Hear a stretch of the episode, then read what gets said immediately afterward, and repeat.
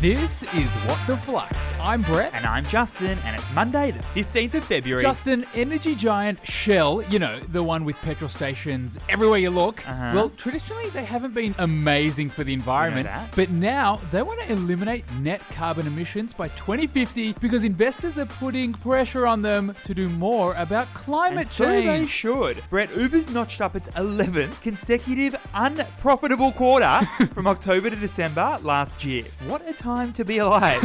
Well, Justin, fortunately, as you know, we have three really profitable stories today. Let's do it. For our first, dating app Bumble's first date with the share market was successful after a 77% IPO day price pop. See what you did there. Very good. Tell me more. Well, as the Flux fan may remember, Bumble was founded in 2014 by Whitney Wolf Heard, who started her career at Tinder. Initially, she wanted to create a women focused social network. But then she landed on the concept of a female focused dating app. So Bumble lets women who are looking for matches make the first move. Now, Bumble began trading on the US based NASDAQ stock exchange late last week. and how do they go? Very nicely. Yep, they originally expected the price for the stock to be around $28 per share. Then they ended up listing it at $43 per share. Shares in Bumble surged immediately when trading started, opening at $76 dues. Hello, a 77% IPO day increase. so, what is the key learning here? Bumble's IPO is set to inspire a generation of female entrepreneurs. Whitney Wolf Heard is pretty different to many standard tech company founders. Jobs, Bezos, Musk, Zuckerberg, Spiegel, Page, Brin, Hastings, all white males.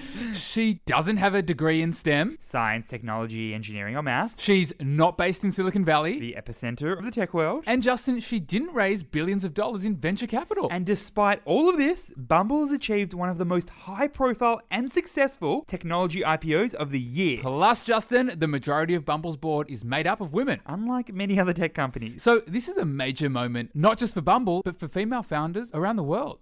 For our second story, the ACCC is investigating whether to allow NAB's $220 million takeover of Aussie Neobank 86400. This is new territory in the financial services space, Justin. So, what is going on here? All right, let's go back a bit. Last month, NAB announced it was acquiring 86400 for $220 million. And as we've discussed, 86400 is one of the new neobanks to hit the Aussie scene. the name 86400 relates to the total seconds in a day. Supposedly, they're making us feel in control of our money every second of the day. Now, the deal would see 86400 merge with NAB's existing online bank, Ubank. but now, the ACCC, Australia's competition watchdog that makes sure we all play fairly, Mm-hmm. is saying, hey, uh, big banks, we have our eyes on you. That's a direct warning to banks that are interested in gobbling up emerging fintechs and digital banks like a Pac Man. So now a decision on the merger is due in April. So what's the key learning here? the ACCC wants to protect neobanks and their customers from the extremely well capitalized Big Four banks. Get this, Justin. More than 80% of mortgage borrowers have a loan with one of the big four. They're pretty strong. So when big banks buy smaller neobanks, it has serious implications for the Aussie financial services market. The big banks don't want anyone to undercut them on price. So if they buy the smaller bank, they can change that. Which has implications for consumers, particularly around price and around service. Not good for you, not good for me, and not good for the Flux fam. For our third and final story, Telstra is doing something a little wild for the big T. It's maintaining its dividends even as profit falls.